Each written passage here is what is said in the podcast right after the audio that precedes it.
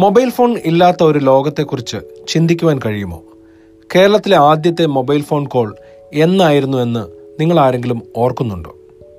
കേരളത്തിൽ ആദ്യമായി mobile phone സേവനം ഔദ്യോഗികമായി ആരംഭിച്ചത് ആയിരത്തി തൊള്ളായിരത്തി തൊണ്ണൂറ്റി ആറിലാണ് ആ സമയത്ത് ഒരു സിം കാർഡിന് നാലായിരത്തി നാനൂറ്റി അറുപത് രൂപയായിരുന്നു ഈടാക്കിയിരുന്നതെന്ന് ഇപ്പോൾ പറയുമ്പോൾ അവിശ്വസനമായി തോന്നുന്നില്ലേ?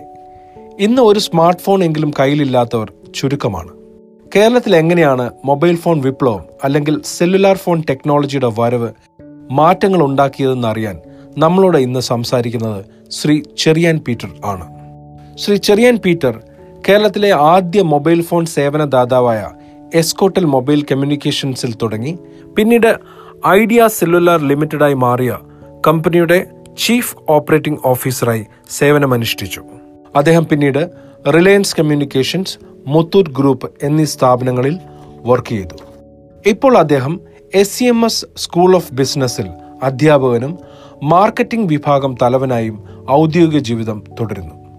പതിനഞ്ച് വർഷത്തോളം ഈ ഇൻഡസ്ട്രിയിൽ എക്സ്പീരിയൻസ് ഉള്ള ശ്രീ ചെറിയൻ പീറ്ററിനോട് നമുക്ക് ഇന്ന് സംസാരിക്കാം.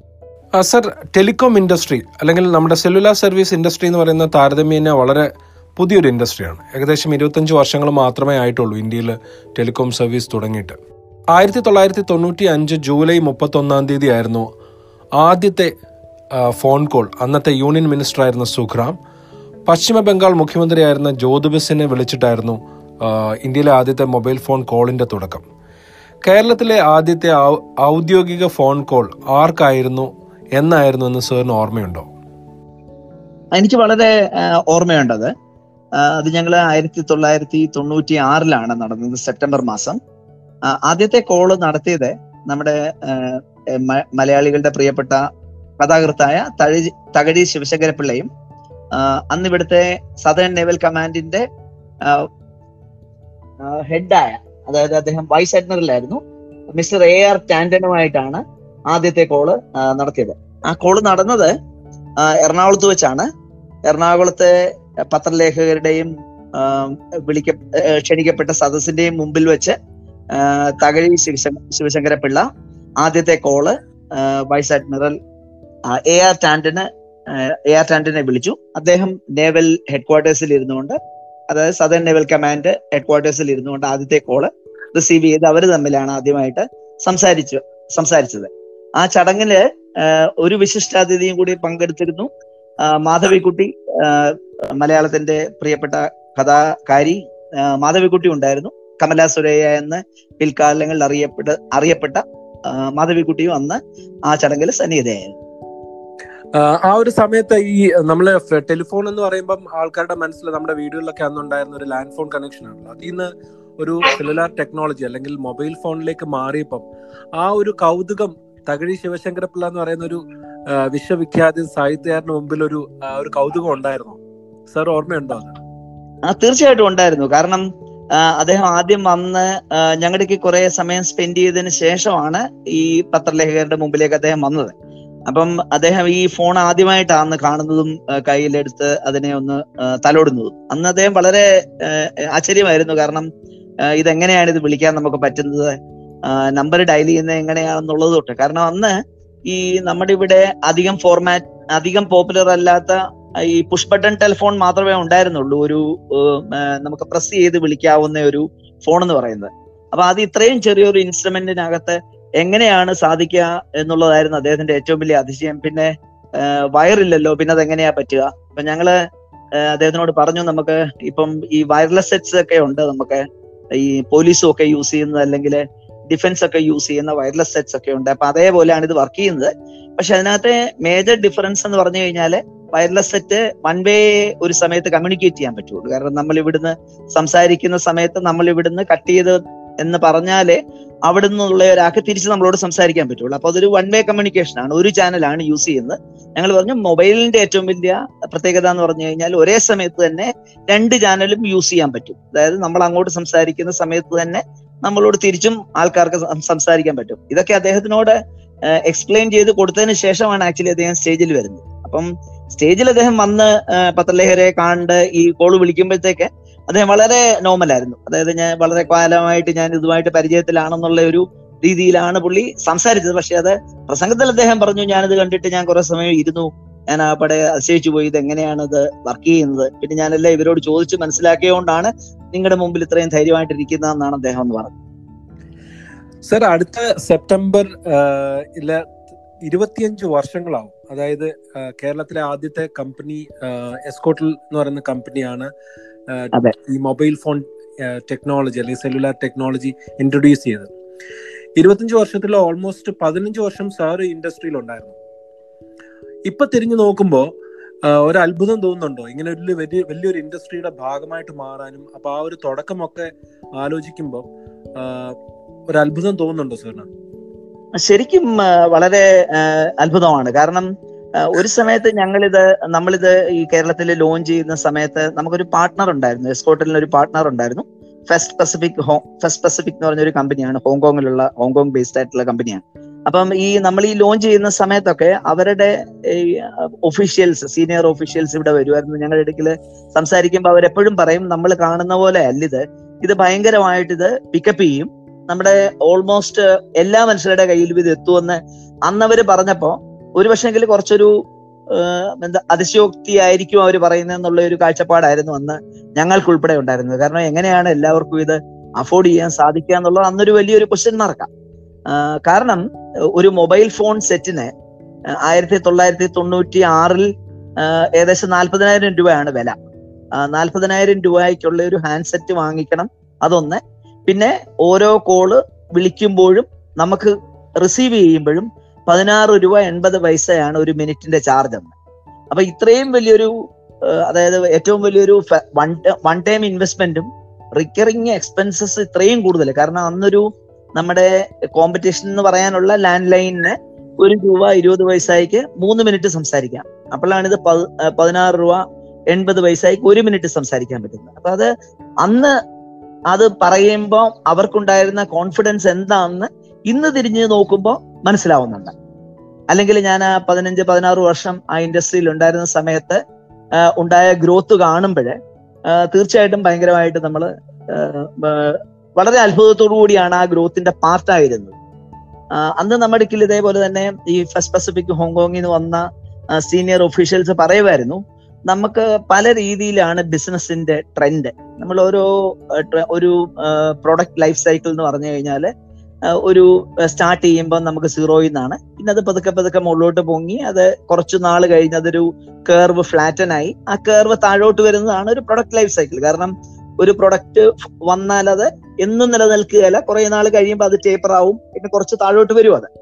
അങ്ങനെയാണ് അത് പ്രൊഡക്റ്റ് ലൈഫ് സൈക്കിൾ എന്ന് പറയുന്നത്. അപ്പൊ അവർ പറഞ്ഞത് ഈ ഈ ഒരു ഇൻഡസ്ട്രിക്ക് മാത്രം സെല്ലുലർ ഇൻഡസ്ട്രിക്ക് മാത്രം നമ്മൾ നോർമൽ കാണുന്ന കൺവെൻഷണൽ കേർവ് അല്ലുള്ളത് ഇതിനെ അവർ പറഞ്ഞ അന്ന് പറഞ്ഞ ഞങ്ങൾ ഇടുക്കിൽ പറഞ്ഞതെന്ന് പറഞ്ഞാൽ ഹോക്കി സ്റ്റിക് കേർവ് ആണെന്നാണ് പറഞ്ഞത്. അതായത് ഈ ഹോക്കി സ്റ്റിക്കിന് ഒരു ഷേപ്പ് ഉണ്ട്.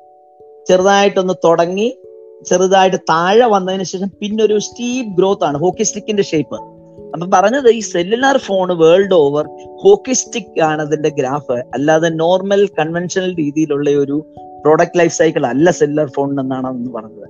അന്ന് നമ്മളത് വിശ്വസിക്കാൻ കുറച്ച് പ്രയാസമായിരുന്നു. പക്ഷെ ഇന്നിപ്പോ തിരിഞ്ഞു നോക്കുമ്പോൾ കാണുന്നത് ശരിക്കും ഇന്ത്യയുടെ പോപ്പുലേഷനോളം മൊബൈൽ ഫോൺ ഇന്ന് പെനിട്രേറ്റഡ് ആണ്. അതിൽ തന്നെയും സ്മാർട്ട് ഫോൺസ് ഓൾമോസ്റ്റ് വളരെ നല്ല പെർസെന്റേജിലാണ് ഇന്നിപ്പം നമ്മുടെ വളരെയധികം കാര്യങ്ങൾ ഇന്നിപ്പം നടക്കുന്നതും കുട്ടികളുടെ വിദ്യാഭ്യാസം ഉൾപ്പെടെ നടക്കുന്ന ഒരു മീഡിയമായി ഇപ്പൊ അത്. സാർ ഒരു കാര്യം കൂടെ. ഈ അന്ന് ആളുകളുടെ പ്രതികരണം എങ്ങനെയായിരുന്നു? അതായത് ഈ നമ്മുടെ ഈ കോളിന്റെ ചാർജസ് മാത്രമല്ല ഇതൊക്കെ ഒരു സമയത്ത് വിശ്വസിച്ചിരുന്നു? എനിക്ക് ഓർമ്മയുണ്ട് അന്ന് നമ്മൾ ഈ കാണുന്ന ഒരു ഫുൾ ഫ്ലെഷ്ഡ് ആയിട്ടുള്ള ഒരു ഓപ്പറേഷൻസ് ഒന്നും ഈവൻ നമ്മുടെ ഒരു ഫോണിൽ നിന്ന് വേറൊരു ഫോണിലേക്ക് വിളിക്കുമ്പോൾ ഈ വിളിക്കുന്ന ആളുടെ പേര് ഡിസ്പ്ലേ ചെയ്യുന്നതിന് വരെ ഒരു പ്രത്യേക റെന്റ് ചാർജ് ചെയ്യുന്നുണ്ടായിരുന്നു. അല്ലേ? അല്ലെങ്കിൽ പല facilities even short message service ഇന്നിപ്പം വളരെ വ്യാപകമായിട്ട് ഉപയോഗിക്കുന്ന എസ് എം എസ് ടെക്സ്റ്റിംഗ് എന്ന് പറയുന്ന സംവിധാനം ഒന്നും ആദ്യം ഇല്ലായിരുന്നു. അപ്പോൾ അതൊക്കെ എങ്ങനെ ആൾക്കാർ എങ്ങനെയാ നോക്കി കണ്ടത് ഈ പറഞ്ഞ പോലെ ആൾക്കാർക്ക് ഒരു സംശയം ഉണ്ടായിരുന്നു ഇതൊക്കെ ഒറിജിനൽ ആണോ അതോ മറ്റുള്ള രാജ്യവുമായിട്ട് കമ്പയർ ചെയ്യുമ്പോൾ നമുക്ക് അങ്ങനെ ഈ ഇന്റർനെറ്റോ അല്ലെങ്കിൽ ഒന്നും ഇല്ലല്ലോ. നമുക്ക് അന്ന് അത്രത്തോളം വ്യാപകമായിട്ട് ഉപയോഗിക്കുന്നില്ല. അപ്പൊ ഈ ആളുകൾ എങ്ങനെയാണ്? ആളുകളുടെ പ്രതികരണം എങ്ങനെയായിരുന്നു എന്ന് ഓർക്കുന്നുണ്ടോ സാർ? അത് വളരെ വിചിത്രമായിരുന്നു ചില സന്ദർഭങ്ങളിൽ. ചില സന്ദർഭങ്ങളിൽ വളരെ പോസിറ്റീവായിട്ട് എടുത്ത വളരെയധികം ആൾക്കാരുണ്ട്. കാരണം നമ്മൾ വെളിയിൽ പോയി ഇതിനെ എക്സ്പോസ്ഡ് ആയിട്ടുള്ള ഇന്ത്യയുടെ വിദേശത്ത് പോയി സന്ദർശനം നടത്തി വന്ന ഒരു സെറ്റ് ഓഫ് ആൾക്കാർ വളരെ കൗതുകത്തോടുകൂടിയും കൗതുകത്തോടു കൂടിയും വളരെ സ്നേഹത്തോടുകൂടിയും ഇതിനെ വെൽക്കം ചെയ്തു. കാരണം എന്ന് പറഞ്ഞാൽ അവർക്ക് നേരത്തെ എക്സ്പീരിയൻസ്ഡ് ആയതുകൊണ്ട് അവർക്ക് അതിനെപ്പറ്റി അറിയാമായിരുന്നു. അല്ലെങ്കിൽ നമ്മുടെ കേരളത്തിൽ ഈ ഗൾഫിന്റെ ഗൾഫിലുള്ള എൻ ആർ ഐസ് വളരെ നമ്പേഴ്സ് കൂടുതലായതുകൊണ്ട് അവരുടെ അവർക്കും അല്ലെങ്കിൽ അവർ അവരുമായി അടുത്ത ഇടപെ ഇടപഴകുന്ന ആൾക്കാർക്കും അറിയാം മൊബൈൽ ഫോൺ ഒരു വളരെ നല്ല കാര്യമാണെന്നും അങ്ങനെയുള്ളവർ വളരെ പോസിറ്റീവായിട്ടും അല്ലെങ്കിൽ വളരെ നന്നായിട്ടാണ് അതിനെ സമീപിച്ചത്. പക്ഷെ അതോടൊപ്പം തന്നെ ഒരു സെറ്റ് ഓഫ് ആൾക്കാർ വളരെ സസ്പിഷ്യസ് ആയിരുന്നു ഇതിനെക്കുറിച്ച്.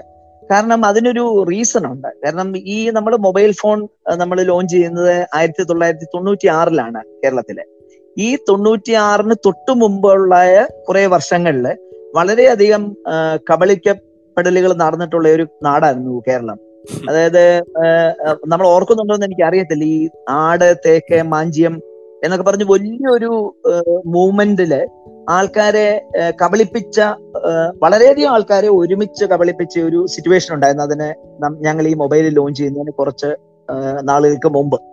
അപ്പം നമ്മളൊരു കസ്റ്റമർ മീറ്റ് നടത്തിയാൽ അല്ലെങ്കിൽ നമ്മൾ ഈവൻ ഞങ്ങളുടെ ആദ്യത്തെ ചലഞ്ച് നമുക്കൊരു ചാനൽ നെറ്റ്വർക്ക് ഉണ്ടാക്കിയെടുക്കുക എന്നുള്ളത്. കാരണം ഒരു ചാനൽ നെറ്റ്വർക്ക് ഉണ്ടെങ്കിൽ മാത്രമേ നമുക്ക് നാളെ കസ്റ്റമറിന്റെ അടുക്കിലോട്ട് പോകാൻ പറ്റുള്ളൂ. നമുക്ക് റീച്ച് ചെയ്യണമെങ്കിൽ അപ്പൊ ഈ ചാനൽ നെറ്റ്വർക്ക് ഉണ്ടാക്കിയെടുക്കുമ്പോഴും കസ്റ്റമേഴ്സിനെ മീറ്റ് ചെയ്യുമ്പോഴും ഒക്കെയുള്ള അവരുടെ മനസ്സിലുള്ള ഒരു ഇതെന്ന് പറഞ്ഞാൽ ഇതും ഒരു തട്ടിപ്പ് കമ്പനിയാണോ? കാരണം നമുക്ക് കാണിക്കാനൊന്നുമില്ല നമ്മുടെ കയ്യിൽ.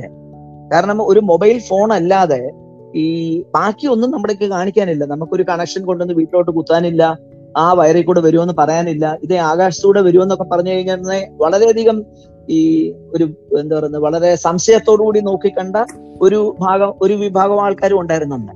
അപ്പൊ ഈ രണ്ടും കൂടെ ഇടകലർന്ന ഒരു മിക്സർ ആയിരുന്നു അന്ന്. പിന്നെ അതിനെക്കാട്ടിലൊക്കെ കൂടുതലും നമ്മളെ ഇമ്പാക്ട് ചെയ്ത ഒരു കാര്യം എന്ന് പറഞ്ഞാൽ ആദ്യം നമ്മൾ ഈ പ്രൊഡക്റ്റ് ലോഞ്ച് ചെയ്യുമ്പോൾ അന്ന് ഡി ഒ ടി ആയിരുന്നു ബി എസ് എൻ എൽ ഇല്ലെന്ന്. അന്ന് D O T department of telecommunications ആണ് പറഞ്ഞത്. അപ്പൊ ഡി ഒ ടി ആയിരുന്നു അന്നത്തെ ലാൻഡ് ലൈൻ അതായത് നമ്മുടെ വീടുകളിലുള്ള ഫോണുകളുടെ മോണോപ്പൊളി ഒരേ ഒരു ഓപ്പറേറ്ററേ ഉണ്ടായിരുന്നുള്ളൂ. അത് കഴിഞ്ഞാണ് നമ്മൾ എസ്പോർട്ടിൽ മൊബൈലുമായിട്ട് വന്നത്. അപ്പൊ ഈ ലാൻഡ് ലൈനുമായിട്ട് ആദ്യം കണക്ടിവിറ്റി നമുക്കില്ലായിരുന്നു. അപ്പം land ലൈനിനോട് connectivity B S N D O T നമുക്ക് തന്നില്ല. അപ്പൊ എന്ത് പറ്റി? നമ്മൾ ആദ്യം ലോഞ്ച് ചെയ്ത സമയത്ത് ഈ മൊബൈൽ വാങ്ങിക്കുന്നവർ തമ്മിൽ അങ്ങോട്ടും ഇങ്ങോട്ടും മാത്രമേ സംസാരിക്കാൻ പറ്റത്തുള്ളായിരുന്നു. അതേസമയം നമ്മളൊന്ന് ആലോചിക്കണം. കാര്യം നമ്മുടെ ഒരു ആദ്യത്തെ ഒരു പത്ത് നൂറ് കസ്റ്റമേഴ്സിന് ആ നൂറ് പേർക്ക് മാത്രം അങ്ങോട്ടും ഇങ്ങോട്ടും സംസാരിക്കാൻ പറ്റുള്ളൂ. പക്ഷെ ആ നൂറ് പേരും അങ്ങോട്ടും ഇങ്ങോട്ടും അറിയ അറിയാവുന്നവരായിരിക്കണമെന്ന് നിർബന്ധമില്ല കാരണം പല പല സ്ഥലങ്ങളിലായിട്ടാണ് നമ്മളിത് സബ്സ്ക്രൈബേഴ്സിനെ എടുത്തത്. അപ്പൊ അങ്ങനെയൊക്കെയുള്ള വളരെയധികം കഷ്ടപ്പാടുകൾ അല്ലെങ്കിൽ വളരെയധികം ബുദ്ധിമുട്ടുകൾ ഉണ്ടായിട്ടുണ്ട് ആദ്യ കാലങ്ങളിലുള്ള നമ്മുടെ കസ്റ്റമേഴ്സിന് കാര്യം എന്നാലും പക്ഷെ അവർക്ക് അറിയാം അത് ഒരു ഒരു സമയത്ത് ഇത് സക്സസ്ഫുൾ ആവും ഒരു സമയത്ത് ഇത് വളരെയധികം ആൾക്കാർ ഇതിനെ ഇതിനെ സബ്സ്ക്രൈബ് ചെയ്യുമെന്നുള്ള ഒരു വിശ്വാസത്തിന്റെ പുറത്താണ് അവർ അന്നത് സബ്സ്ക്രൈബ് ചെയ്തത്. വളരെ വിചിത്രമായിട്ടുള്ള അനുഭവങ്ങൾ ഉണ്ടായിട്ടുണ്ട്. അതാണ് ഏറ്റവും കൂടുതൽ ഈ ആട് തേക്ക് മാഞ്ചിയം കമ്പനികളുമായിട്ടുള്ള ഒരു കമ്പാരിസൺ ആയിരുന്നു ആൾക്കാരുടെ മനസ്സിൽ. ഇവരെ വന്ന് ഈ മൊബൈൽ ഫോൺ നമ്മുടെ തലയിൽ നാൽപ്പതിനായിരം രൂപയ്ക്ക് തന്നിട്ട് അങ്ങ് പൊക്കളയോ? പിന്നെന്ത് സംഭവിക്കും കാര്യം ഇവരെ പിന്നെ കാണുന്നില്ല. ഈ ഫോൺ എന്ത് ചെയ്യാനാ കണക്ഷൻ ഇല്ലെങ്കിൽ ലാൻഡ് ലൈൻ ആണെങ്കിൽ അവിടെ ഒരു വയർ വരും. ആ വയറിൽ കൂടെ അവർക്ക് നമുക്കറിയാം. ഡി ഒ വിളിച്ചാൽ അതിന് ഒരു പരിഹാരം ഉണ്ടാവാം. ഇതിപ്പോ അറിയത്തില്ല. നമുക്കൊരു ചെറിയ നമുക്കൊരു ഓഫീസ് മാത്രമല്ലേ ഉള്ളൂ അന്നത്തെ കാലത്ത്. അതേ സമയങ്ങളിൽ നമുക്കൊരു ഓഫീസ് പോലും ഇല്ല. ഞങ്ങളൊക്കെ ഞാൻ ആദ്യത്തെ സെയിൽസ് ആൻഡ് മാർക്കറ്റിംഗിന്റെ എംപ്ലോയി ആണ് എസ്കോട്ടലിന്റെ അപ്പൊ ഞാൻ ഓപ്പറേറ്റ് ചെയ്തത് അന്ന് ഒരു ഹോട്ടലിന്റെ ഒരു മുറിയെന്നാണ് ഞങ്ങളുടെ ഓഫീസിന്റെ പണി നടക്കുന്നേ ഉള്ളൂ അന്ന് അവിടെ ആ സമയത്താണ് നമ്മൾ സ്റ്റാർട്ട് ചെയ്യുന്നത്. ആ സമയത്ത് അവിടുന്ന് ആ ഹോട്ടലിന്റെ ഒരു റൂമിൽ നിന്നാണ് ഞാനും കുറെ സെയിൽസിന്റെ എക്സിക്യൂട്ടീവ്സും കൂടെ ഈ മൊബൈൽ ഫോൺ ആദ്യമായിട്ട് സ്റ്റാർട്ട് ചെയ്യുന്നത് കേരളത്തിൽ. മൊബൈൽ ഫോൺ അല്ലെങ്കിൽ മൊബൈൽ സർവീസ് വിൽക്കാനായിട്ട്. സാറിന്റെ ഈ ഇത്രയും ഈ ഒരു ടെലികോം ജേർണിയിൽ ഏറ്റവും സന്തോഷമുള്ള ഏതെങ്കിലും ഒരു ദിവസം ഓർമ്മയുണ്ടോ? ആക്ച്വലി എനിക്ക് ഒത്തിരി സന്തോഷമുള്ള ദിവസങ്ങളുണ്ട്. കാരണം എന്ന് പറഞ്ഞാൽ ഒന്ന് ആദ്യത്തെ കണക്ഷൻ നമ്മൾ വിറ്റ ദിവസം. അതൊരു വലിയൊരു പിന്നെ അദ്ദേഹം ഷാജി ഷാജി തോമസ് എന്ന് പറയും. ഷാജി തോമസ് അത്തിന ട്രാവൽസ് എന്ന് പറഞ്ഞ് എറണാകുളത്ത് എം ജി റോഡിലാണ് അത് ഞാൻ ഞങ്ങളുടെ ഓഫീസിൽ നിന്ന് ആദ്യം വെളിയിൽ ഇറങ്ങിയ ഒരു പത്ത് പന്ത്രണ്ട് എക്സിക്യൂട്ടീവ്സിൽ ഒരാൾ പെട്ടെന്ന് ചെന്ന് ഷാജിക്കാണ് ആദ്യത്തെ കണക്ഷൻ കൊടുത്തത്. ഷാജി ഇപ്പോഴും ഇന്നും കസ്റ്റമറാണ് ഇത്രയും വർഷത്തിന് ശേഷവും ആ സെയിം ഇന്നിപ്പോ അത് വോഡഫോൺ ഐഡിയ ആണ്. ഷാജി അത്തിന ട്രാവൽസിന്റെ എം ഡി ആണ്. ഓക്കെ അപ്പൊ അതായിരുന്നു ആദ്യത്തെ കണക്ഷൻ അപ്പം അത് മുതൽ അതായിരുന്നു ആദ്യത്തെ കണക്ഷൻ സന്തോഷമുള്ള മറ്റുള്ള ദിവസങ്ങൾ. മറ്റുള്ള ദിവസങ്ങൾ എന്ന് പറഞ്ഞാൽ പിന്നെ ഒരു വലിയൊരു ചേഞ്ച് അതായത് ഈ മൊബൈൽ ഫോണിന്റെ ഈ വളർച്ചയിലെ ഏറ്റവും വലിയൊരു ആ ഹോക്കി സ്റ്റിക്ക് നമ്മൾ മനസ്സിൽ ആലോചിച്ചാൽ മനസ്സിലാവും. ആദ്യം ഒന്നും തുടങ്ങി പിന്നെ അത് താഴോട്ട് വരും വരുന്നതാണ്. ഹോക്കി സ്റ്റിക്കിന്റെ ഷേപ്പ് അങ്ങനെയാണ്. ഹോക്കി സ്റ്റിക്ക് അത് കഴിഞ്ഞതിന് ശേഷം ഒരു ഇൻഫ്ലക്ഷൻ പോയിന്റ് പിന്നെ അത് നേരെ മുകളിലോട്ട് പോകുന്ന ഒരു പോയിന്റ് ഉണ്ട്. ആ ഒരു ഇൻഫ്ലക്ഷൻ പോയിന്റ് ആ ഒരു പോയിന്റ് ആണ് പിന്നെ അടുത്തത് മനസ്സിൽ ഒരിക്കലും മറക്കാൻ പറ്റാത്തത്. അതായിരുന്നു പ്രീപെയ്ഡ് മൊബൈലിന്റെ ലോഞ്ചാണ് കാരണം അന്ന് വരെ പ്രീപെയ്ഡ് ഇല്ലായിരുന്നു മൊബൈൽ ഫോണിൽ പോസ്റ്റ് പെയ്ഡ് മാത്രമേ ഉണ്ടായിരുന്നുള്ളൂ. അപ്പൊ ഒരു കസ്റ്റമറിന് ഒരു കണക്ഷൻ എടുക്കണമെങ്കിൽ സെക്യൂരിറ്റി ഡെപ്പോസിറ്റ് നൽകണം. അദ്ദേഹത്തിന് എസ് ടി ഡി വേണമെങ്കിൽ അഡീഷണൽ ഡെപ്പോസിറ്റ് ആണ്. ഐ എസ് ഡി വേണമെങ്കിൽ വളരെയധികം ഡെപ്പോസിറ്റ് നൽകണം. അങ്ങനെ ഒത്തിരി പൈസ അഡ്വാൻസ് കൊടുത്തു കഴിഞ്ഞാൽ മാത്രമേ നമുക്ക് അന്ന് ഫെസിലിറ്റീസ് പ്രൊവൈഡ് ചെയ്യാൻ പറ്റത്തുള്ളായിരുന്നു. അതിൽ നിന്നൊരു വലിയ മാറ്റം കൊണ്ടുവന്നത് പ്രീപെയ്ഡ് മൊബൈൽ ഫോണിന്റെ ലോഞ്ചാണ് പ്രീപെയ്ഡ് മൊബൈൽ ഫോൺ ലോഞ്ച് ചെയ്ത അതിനുശേഷമാണ് ഇന്ത്യയിലെ മാർക്കറ്റ് കംപ്ലീറ്റ് ആയിട്ട് മാറുന്നത് നമ്മുടെ കണ്ണിന്റെ മുമ്പിൽ വെച്ച് നമ്മൾ കണ്ടത്. അതായത് അന്ന് ആയിരവും രണ്ടായിരവും ഫോൺ ഒരു മാസം അല്ലെങ്കിൽ ആയിരവും രണ്ടായിരവും ടെലിഫോൺ കണക്ഷൻ കേരളത്തിൽ പൊക്കോണ്ടിരിക്കുന്ന പെട്ടെന്ന് ഒരു ദിവസം ഒരു സുപ്രഭാതത്തിൽ പതിനായിരവും ഇരുപതിനായിരവും മുപ്പതിനായിരവും നാൽപ്പതിനായിരവും പിന്നെ ലക്ഷങ്ങളും ഒക്കെ ആയത് ഈ പ്രീപെയ്ഡ് വന്നതിന് ശേഷമാണ്. അപ്പൊ ആ പ്രീപെയ്ഡിന്റെ ലോഞ്ച് ആയിരുന്നു ഒരു വലിയൊരു അതിശയം.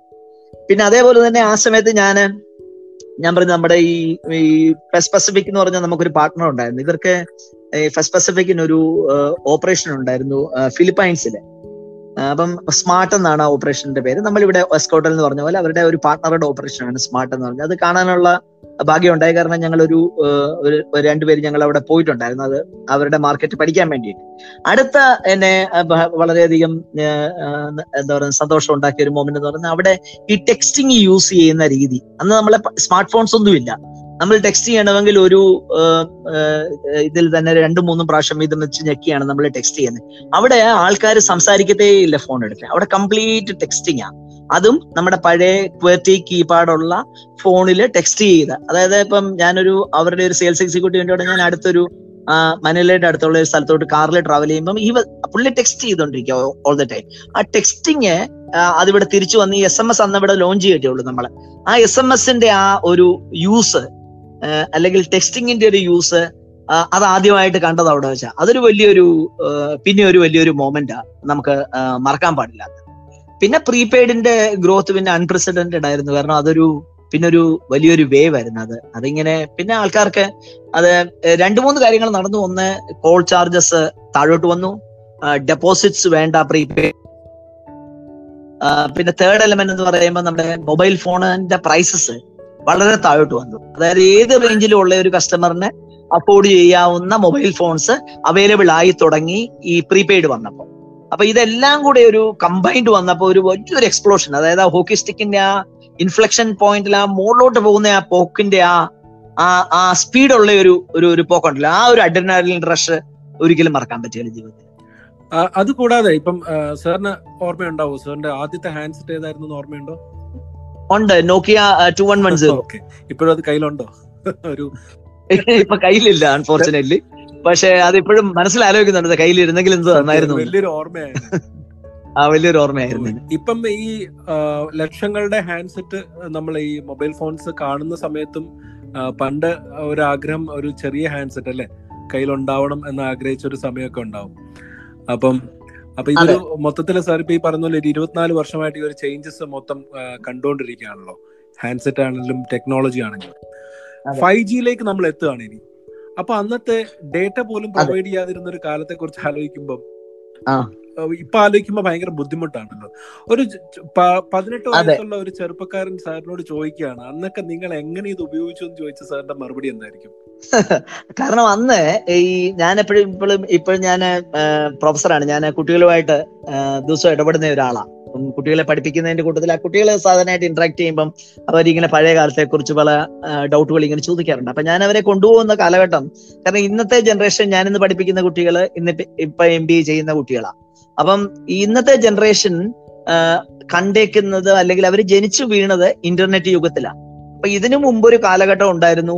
ഇതിനു മുമ്പുള്ളായിരുന്ന ഫോണിലെ ഇന്റർനെറ്റ് എന്ന് പറയുന്ന ഒരു കാര്യം ഇല്ലായിരുന്നു. ആ ഫോൺ യൂസ് ചെയ്തിരുന്നത് വോയിസ് കോൾസിന് മാത്രമാണെന്നൊക്കെ പറയുമ്പോൾ ഇപ്പൊ അവർക്ക് വിശ്വസിക്കാൻ ശരിക്കും പ്രയാസമാണ് അപ്പൊ ഞാൻ ചോദിക്കും നിങ്ങളുടെ വീട്ടിൽ ആരുടെയെങ്കിലും വീട്ടിൽ ലാൻഡ് ലൈൻ ഉണ്ടോ എന്ന് ചോദിക്കും. അപ്പൊ ചില കുട്ടികളെങ്കിലും പറയും സാർ എന്റെ വീട്ടിലുണ്ട് ലാൻഡ് ലൈൻ അപ്പൊ ഞാൻ പറയും ലാൻഡ് ലൈനിൽ എങ്ങനെയാ? എന്തൊക്കെ ചെയ്യാൻ പറ്റും? എന്ന് പറയും സാർ നമ്മൾ കോൾ വിളിക്കും. ഞാൻ പറഞ്ഞു അതായിരുന്നു ആദ്യത്തെ മൊബൈൽ എന്ന് പറയുമ്പോൾ കുട്ടികൾ പെട്ടെന്ന് അത് റിലേറ്റ് ചെയ്യാൻ പറ്റും. കാര്യം ആ അതേപോലെ ആയിരുന്നു അന്ന് ഫോൺ കോൾ. ആ അപ്പൊ ഞാൻ പറഞ്ഞ അതിനുശേഷമാണ് നമുക്ക് ഡെവലപ്മെന്റ് വന്നതും പിന്നെ നമ്മുടെ ഫോണിന്റെ സ്ക്രീൻസ് ഈ നമുക്കൊരു സമയം ഇന്റർനെറ്റ് വന്നു. ഇന്റർനെറ്റ് വന്നപ്പോഴും ഡേറ്റ പോപ്പുലർ ആയിരുന്നില്ല. കാരണം ടു ജിയിലെ അല്ലെങ്കിൽ ടു പോയിന്റ് ഫൈവ് ജിയിൽ നമ്മൾ മൊബൈൽ ലോഞ്ച് മൊബൈൽ ഉണ്ട സമയത്തും അല്ലെങ്കിൽ സർവീസസ് ഉള്ള സമയത്തും ഡേറ്റ കമ്പാറ്റബിൾ ആണ്. പക്ഷെ ഡേറ്റ സ്പീഡ് വളരെ കുറവാണ്. അപ്പൊ നമുക്കൊരു സ്മാർട്ട് ഫോൺ കയ്യിലുണ്ടെങ്കിൽ തന്നെ നമുക്ക് ഡേറ്റ യൂസ് ചെയ്യാനായിട്ട് പറ്റത്തില്ല. അന്ന് നമ്മൾ ബ്ലാക്ക്ബെറി ഉണ്ടായിരുന്നു എല്ലാവരുടെയും കയ്യിൽ കാരണം കോർപ്പറേറ്റ് യൂസേജിന് വേണ്ടിയിട്ട് മെയിൽസും ഒക്കെ ചെക്ക് ചെയ്യാൻ വേണ്ടിയിട്ട് ബ്ലാക്ക്ബെറി ആണ് ആദ്യം ആക്ച്വലി യൂസ് ചെയ്യാൻ തുടങ്ങിയത് ഒരു ഡേറ്റ സെൻട്രിക് ഫോൺ എന്നുള്ള രീതിയിൽ ആ ബ്ലാക്ക്ബെറിയിൽ നിന്ന് ഡേറ്റ സ്പീഡ് ഈ മൊബൈലിൽ അതായത് വയർലെസ് ടെക്നോളജിയിൽ ഡേറ്റ സ്പീഡ് നമുക്ക് ഹൈ ആയിട്ട് കൊടുക്കാൻ പറ്റുന്ന ഒരു കാലഘട്ടം വന്നപ്പോഴാണ് ഇത് നമ്മൾ ഗ്രോ ചെയ്യാൻ തുടങ്ങിയത്. ഇതിപ്പോഴും ഞാൻ നന്നായിട്ട് ഓർക്കുന്നുണ്ട്. ഞാൻ എന്റെ ആദ്യത്തെ ഡെമോ കാണുന്നത് ലൈവ് സ്ട്രീമിങ്ങിന്റെ ഡൽഹിയിൽ ഒരു മീറ്റിംഗിൽ വെച്ച് ഞങ്ങൾ ഇരിക്കുമ്പോൾ അന്നത്തെ സർവീസ് പ്രൊവൈഡേഴ്സ് ഇതിന്റെ ഈ ഡേറ്റയുടെ സ്ട്രീമിംഗിന്റെ സർവീസ് പ്രൊവൈഡേഴ്സ് അന്ന് ത്രീ ജി ലോഞ്ച് ചെയ്യുന്ന സമയമാണ്. അപ്പൊ ത്രീ ജിയിൽ ഇത്രയും സ്പീഡ് കിട്ടുമെന്നും പറഞ്ഞ് ഇവർ കൊണ്ടുവന്ന് കാണിച്ചു ഡേറ്റ സ്ട്രീമിംഗ് കാണിച്ചു ലൈവായിട്ട് അന്ന് കണ്ടപ്പോൾ ഭയങ്കര അതിശയ. കാരണം ഒരിക്കലും പ്രതീക്ഷിക്കുന്നില്ല ഈ ഒരു വയർലെസ്സിൽ കൂടെ നമുക്കിത് സാധിക്കുമെന്ന്. കാരണം അന്ന് ഈ ലൈവ് ഡേറ്റ സ്ട്രീമിംഗ് അല്ലെങ്കിൽ ലൈവ് സ്ട്രീമിംഗ് കാണുമ്പോൾ അതായത് അങ്ങേ തലക്കലൊരു ആളിരുന്ന് നമ്മളോട് സംസാരിക്കുന്ന മൊബൈലിൽ കൂടെ വിഷ്വലായിട്ട് അവിടെ ഇരിക്കുന്ന ആളിനെ നമുക്ക് കാണാം. അദ്ദേഹം പറയുന്നത് നമുക്ക് കേൾക്കാമെന്നുള്ള രീതിയിൽ ആദ്യത്തെ ആ എക്സ്പീരിയൻസ് കാണുമ്പോൾ നമുക്ക് ശരിക്കും വിശ്വസിക്കാൻ പ്രയാസമാണ് കാരണം നമ്മൾ ടി വിയിൽ മാത്രമേ അന്ന് അത് കണ്ടിട്ടുള്ളൂ. അന്ന് വീഡിയോ കോൺഫറൻസിങ് പോലും ഇല്ല. നമ്മുടെ നാട്ടിലോ അല്ലെങ്കിൽ വേറൊരു സ്ഥലത്തോ. അപ്പൊ ഒരു വീഡിയോ കോൺഫറൻസിങ് ഫെസിലിറ്റി പോലും ഇല്ലായിരിക്കുന്ന സമയത്താണ് ഇത് സ്ട്രീം ചെയ്ത് കാണിക്കുന്നത്. പക്ഷേ അന്നൊക്കെ ഈ ഭയങ്കരമായിട്ട് ഇത് എന്താ പറയുന്നത് നമ്മൾ ഒരു ഒരു സെക്കൻഡ് കാണും പിന്നെ ഒരു അഞ്ച് സെക്കൻഡ് പിന്നെ ഒന്നും കാണുകയല്ല അത് ഫ്രോസൺ ആയിരിക്കും ഇമേജ് അങ്ങനെയാ. കാരണം ആ ഡേറ്റയ്ക്കുള്ള ബാൻഡ് വിട്ട് ഇല്ലെന്ന്. ഇന്നിപ്പോ അത് ഫോർ ജി ആയപ്പോഴാണ് ഒരു പരിധി വരെയെങ്കിലും ഡേറ്റയ്ക്ക് ബാൻഡ് വിഡ്ത്ത് ആയതും ഡേറ്റ സ്പീഡ് ഇൻക്രീസ് ചെയ്തതും ഇപ്പൊ നമുക്കതൊരു റെഗുലർ ഫീച്ചർ ആയിട്ട് ഇന്നിപ്പോ നമുക്ക് ഉപയോഗിക്കാൻ പറ്റുന്നുണ്ട്. പക്ഷെ നാളെ ഫൈവ് ജിയുടെ സ്പീഡ് എന്ന് പറയുന്നത് ഫോർ ജിയുടെ സ്പീഡിൽ മിനിമം ഹൺഡ്രഡ് ടൈംസ് ആണ് കൂടാൻ പോകുന്നത്. അപ്പം ഒരു ഒരു ഫിലിം ഡൗൺലോഡ് ചെയ്യണമെങ്കിൽ രണ്ടോ മൂന്നോ മിനിറ്റേ എടുക്കുകയുള്ളൂ എന്നുള്ളതാണ് ഫൈവ് ജിയുടെ പ്രത്യേകത. അപ്പോഴത്തേക്ക് സിക്സ് ജി ഓൾറെഡി വർക്ക് തുടങ്ങി കഴിഞ്ഞു ലാബിൽ. അപ്പൊ അങ്ങനെയാണ് ഈ ഈ ഇതിന്റെ പോക്ക്. അപ്പൊ നമുക്ക് ചിന്തിക്കുന്നതിലും അല്ലെങ്കിൽ പിടികിട്ടുന്നതിലും സ്പീഡിലാണ് ഇതിന്റെ ടെക്നോളജി ഡെവലപ്മെന്റ് ഒരു സൈഡിൽ കൂടെ നടന്നു പോകും സാർ എനിക്ക് ഓർമ്മയുണ്ട്. ഇതൊരു ഒരു സ്റ്റേറ്റസ് സിമ്പിൾ ആയിട്ടായിരുന്നു ആദ്യം മൊബൈൽ ഫോൺ യൂസ് ചെയ്തുകൊണ്ടിരുന്നത്. അതായത് ഒരു ആവശ്യം ആണെന്നുള്ളതൊക്കെ തോന്നുന്നു അത് കഴിഞ്ഞ വർഷങ്ങൾ കഴിഞ്ഞതിന് ശേഷമായിരിക്കും വന്നത്. അപ്പൊ ഈ സ്റ്റേറ്റസ് സിമ്പിളായിട്ട് നമ്മൾ മൊബൈൽ ഫോൺ യൂസ് ചെയ്യുന്ന സമയത്ത് പല ആൾക്കാർക്കും അബദ്ധങ്ങളൊക്കെ പറ്റിയെന്ന് കേട്ടിട്ടുണ്ട്. അതായത് അന്ന് ഞാൻ കേട്ടിട്ടുള്ള ഏറ്റവും വലിയ കാര്യം കുറച്ച് ആൾ കൂടുന്ന സ്ഥലത്ത് മൊബൈൽ ഫോൺ ഉപയോഗിക്കുന്നത് കാണിക്കാൻ വേണ്ടി ആൾക്കാർ സ്ഥിരമായി കസ്റ്റമർ കെയറിലേക്ക് വിളിക്കുമായിരുന്നു. അല്ലെങ്കിൽ ഒരാൾ ഫോൺ ചെയ്യുന്നതായിട്ട് ഫോൺ ചെയ്യുന്നത് പോലെ കാണിച്ചുകൊണ്ടിരിക്കുന്ന സമയത്ത് യഥാർത്ഥ കോൾ വന്നു എന്നൊക്കെ കേട്ടിട്ടുണ്ട്. ഇതൊക്കെ തമാശകളാണ്. അറിയുകയും അങ്ങനെ കേട്ടിട്ടുണ്ട്. അപ്പം അങ്ങനെ എന്തെങ്കിലും ഈ അബദ്ധങ്ങളൊക്കെ നിങ്ങളൊക്കെ ഈ ഒരു കമ്പനിയുടെ ടോപ്പ് പൊസിഷനിൽ ഇരിക്കുന്ന സമയത്ത് കൊലീഗ്സ് ഒക്കെ ഇങ്ങനത്തെ മൊബൈൽ ഫോൺസുമായിട്ട് ബന്ധപ്പെട്ട തമാശകൾ ഷെയർ ചെയ്യുമായിരിക്കുമല്ലോ അപ്പൊ അങ്ങനത്തെ എന്തെങ്കിലും തമാശകൾ സാറിന് ഓർമ്മയുണ്ടോ?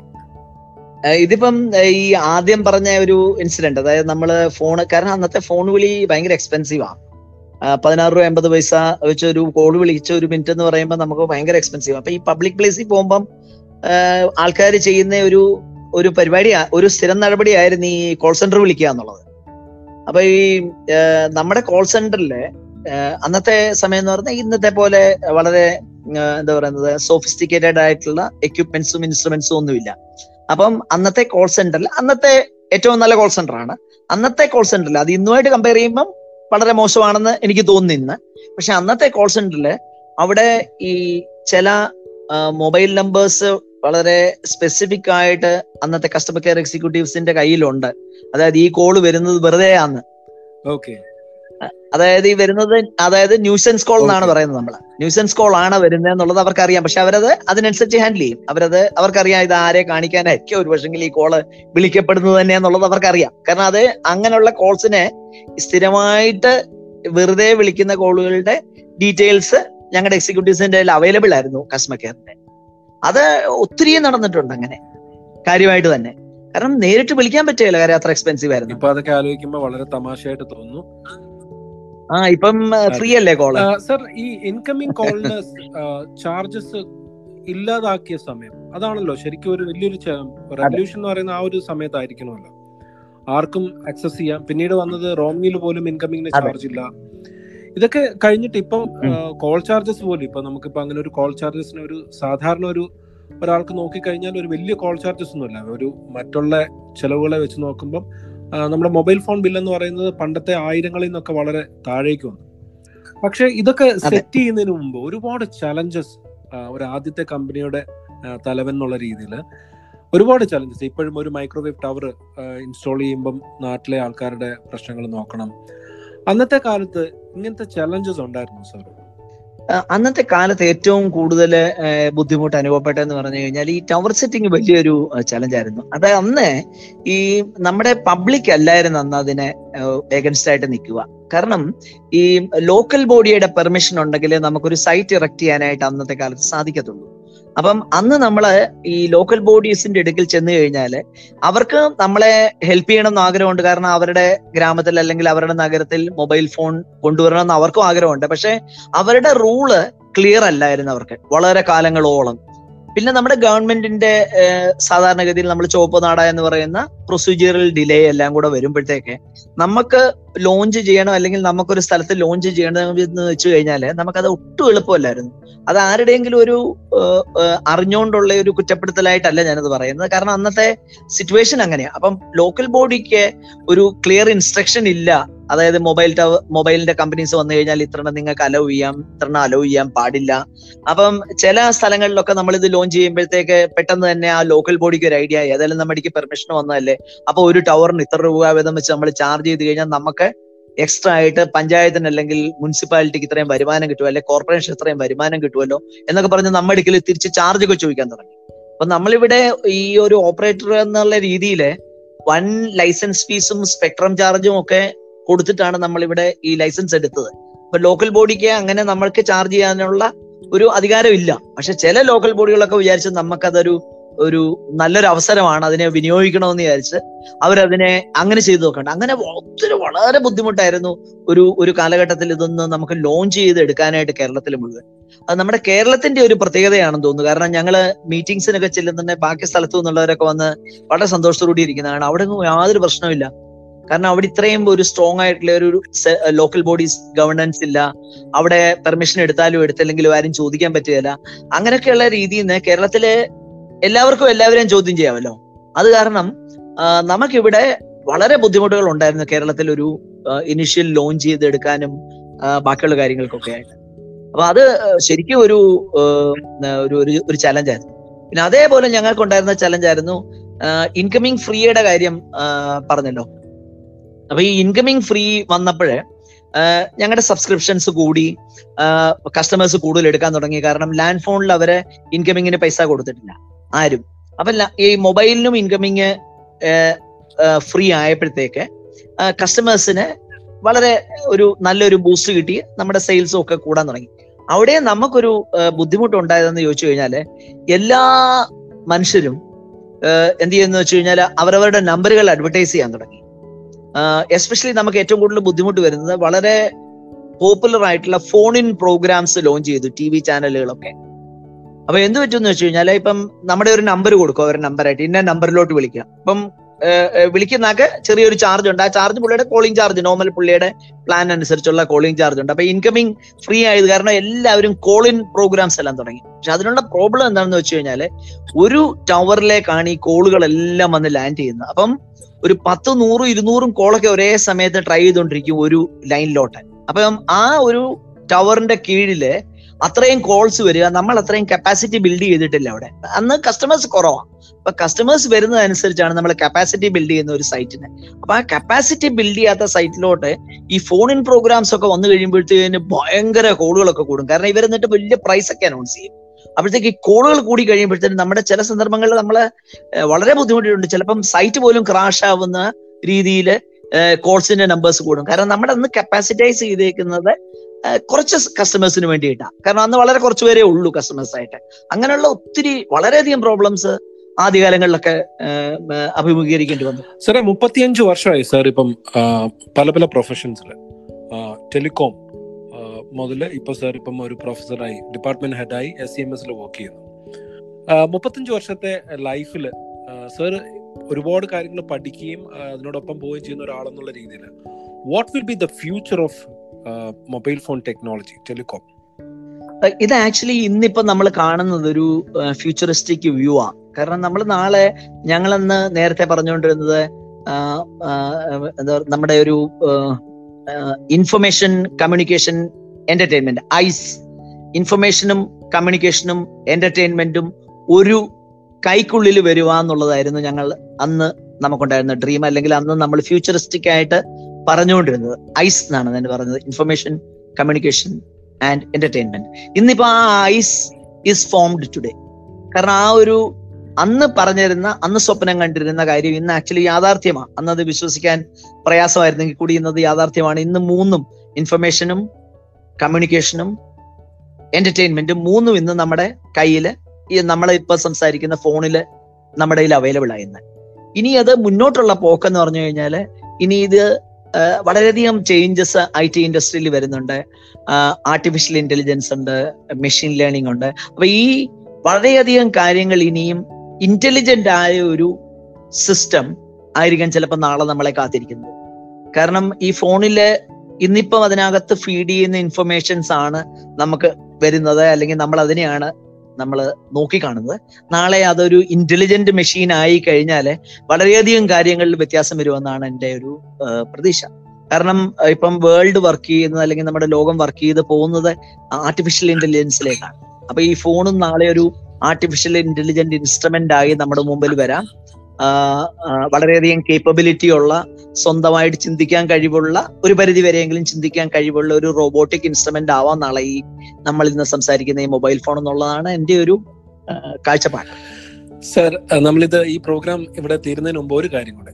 എസ്കോട്ടിൽ എന്ന് പറയുന്ന കമ്പനിയുടെ ആദ്യത്തെ എംപ്ലോയി ആണ് സാർ എന്ന് പറഞ്ഞു. അത് ഇപ്പോൾ ഐഡിയ ആദ്യത്തെ സെയിൽസ് ആൻഡ് മാർക്കറ്റിംഗ് എംപ്ലോയർ ആദ്യത്തെ സെയിൽസ് ആൻഡ് മാർക്കറ്റിംഗ് അപ്പം. ഒരുപാട് പേര് കമ്പനിയിൽ. വന്നിട്ടുണ്ടാവും. പിന്നീട് അത് ഐഡിയ ആയി മാറി. അപ്പം അന്നത്തെ ആ ഒരു കൊളീഗ്സ് ഒക്കെ പല സ്ഥലങ്ങളിലേക്ക് സഹപ്രവർത്തകരൊക്കെ പല സ്ഥലങ്ങളിലേക്ക് പോയി. ഇപ്പൊ സാറിനോട് അവരോട് എന്തെങ്കിലും പറയണം അല്ലെങ്കിൽ ഒരു വാചകത്തിൽ പറയണം എന്ന് തോന്നിക്കഴിഞ്ഞാൽ സാർ എന്തായിരിക്കും പറയാൻ ഉദ്ദേശിക്കുന്നത്? എനിക്ക് കിട്ടിയ ഏറ്റവും നല്ല ടീം എസ്കോട്ടലിന്റെ ആയിരുന്നു. ഏറ്റവും ബെസ്റ്റ് ടീം ഏറ്റവും നല്ല hard working and smart working ഭയങ്കര ഒരു ഫാമിലി പോലെ കഴിഞ്ഞ ഒരു യൂണിറ്റ് ആയിരുന്നു. എസ്കോട്ടലിന്റെ ഞങ്ങളന്ന് ആ ആദ്യകാലങ്ങളിൽ കഷ്ടപ്പെട്ട് സ്റ്റാർട്ട് ചെയ്ത് ഒരുമിച്ച് നിന്ന് ഒരുമിച്ച് വളർന്ന ആൾക്കാരെ. ഇന്നിപ്പം ഞങ്ങളന്ന് ഞങ്ങളുടെ കൂടെയുള്ള ആദ്യത്തെ ആ ടീമിലെ എല്ലാ ആൾക്കാരുമായിട്ടും almost ninety nine percent of ആൾക്കാരുമായിട്ടും ഇന്നും ടച്ചിലുണ്ട് ഇന്നും ഞങ്ങൾ എല്ലാവരും തമ്മിൽ വല്ലപ്പോഴുമെങ്കിലും ഒക്കെ ബന്ധപ്പെടാറുണ്ട്. പഴയ പഴയ കാര്യങ്ങൾ സംസാരിക്കാറുണ്ട്. ഈവൻ ഇപ്പൊ കോവിഡ് ടൈംസിൽ പോലും നമ്മൾ തമ്മിൽ ഇപ്പൊ സംസാരിക്കുന്ന പോലും ഒരു സ്കോട്ടലിന്റെ പഴയ എംപ്ലോയി അങ്ങനെ അങ്ങനെ ഒരു റിലേഷൻഷിപ്പിന്റെ മുകളിൽ. അപ്പൊ ഈ റിലേഷൻഷിപ്പ് വളരെ സ്ട്രോങ് ആയിട്ട് പോകുന്നുണ്ട്. എനിക്ക് പറയാനുള്ള ഒറ്റ കാര്യമേ ഉള്ളൂ. ഇനി നാളെ ഒരു സമയത്ത് നമുക്ക് ഒരുമിച്ച് എന്തെങ്കിലും വർക്ക് ചെയ്യാൻ സാധിക്കുമോ അത് സാധിച്ചിരുന്നെങ്കിൽ അതൊരു വലിയൊരു ഡ്രീമാണ് thank you very much sir ഒരുപാട് കാര്യങ്ങൾ സർ ഷെയർ ചെയ്തു. ഇതൊക്കെ ഇപ്പോഴത്തെ ആൾക്കാർക്ക് അല്ലെങ്കിൽ ഈ ഒരു ഇൻഡസ്ട്രിയെ കുറിച്ച് അധികം അറിയാത്ത ആൾക്കാർക്ക് അല്ലെങ്കിൽ ഈ ഒരു റെവല്യൂഷൻ എങ്ങനെ സംഭവിച്ചു എന്ന് അറിയാത്ത ഒരുപാട് ആൾക്കാർക്ക് കേൾക്കുമ്പോൾ വളരെ അതിശയം തോന്നുന്ന കാര്യമാണ്. സർ തന്നെ ഇത് ഷെയർ ചെയ്തതിൽ വളരെ സന്തോഷം. Thank you so much sir thank you for joining with thank you so much thank you so much giving an opportunity thank you so much Bye. Bye bye ഇന്ത്യയിൽ ഇരുപത്തിയഞ്ച് വർഷത്തോളമാകുന്ന സെല്ലുലാർ സേവന രംഗത്തെക്കുറിച്ചാണ് നമ്മൾ ശ്രീ ചെറിയാൻ പീറ്റിൽ നിന്ന് കേട്ടത്. വർഷങ്ങൾ കഴിയുമ്പോൾ ചില കാര്യങ്ങൾ അവിശ്വസനീയമായി തോന്നാം അല്ലേ? ശ്രീ ചെറിയാൻ പീറ്ററുമായുള്ള ഈ ഓർമ്മ പുതുക്കൽ നിങ്ങൾക്ക് ഇഷ്ടമായെന്ന് കരുതട്ടെ. ഈ ലക്കം ഇവിടെ പൂർണമാകുന്നു. അടുത്ത എപ്പിസോഡ് ഓണത്തെക്കുറിച്ചുള്ള ചില ഓർമ്മകളാണ്. വീണ്ടും കാണുന്നതുവരെ this is Arbind signing off